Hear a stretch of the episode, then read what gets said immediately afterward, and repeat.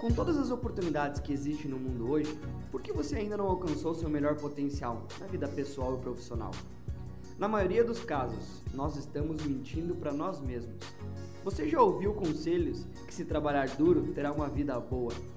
Mas não é bem assim. Precisamos de hábitos de sucesso e foco para alcançar nosso melhor potencial.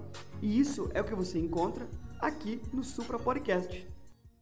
Amigo, se você está tendo dúvidas de abordar alguns clientes para falar de cartão de crédito, eu vou deixar algumas dicas aqui para você.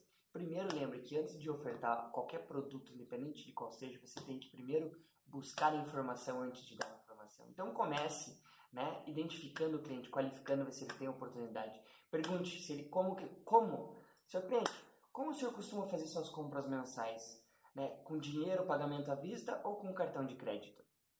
Primeira coisa, né?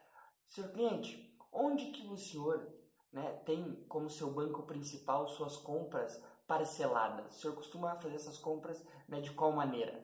Né, aqui eu já fiz dois exemplos de perguntas onde você pode usar. Além disso, eu pergunto para o cliente, assim, seu cliente, alguns dos nossos clientes né, têm preferido fazer seus consumos mensais, seus gastos mensais, concentrados no cartão de crédito. O que, que o senhor acha disso?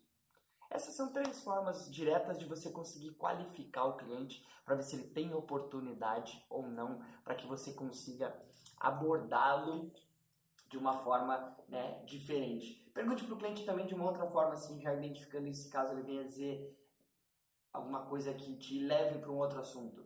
Seu cliente, normalmente quando o senhor é, não tem dinheiro para fazer compras mensais, né? Como você precisa fazer algumas compras parceladas um pouco maiores, como é que o senhor costuma fazer esse tipo de compras? Essas são algumas coisas diretas para que você consiga abordar esses clientes para falar de cartão de crédito.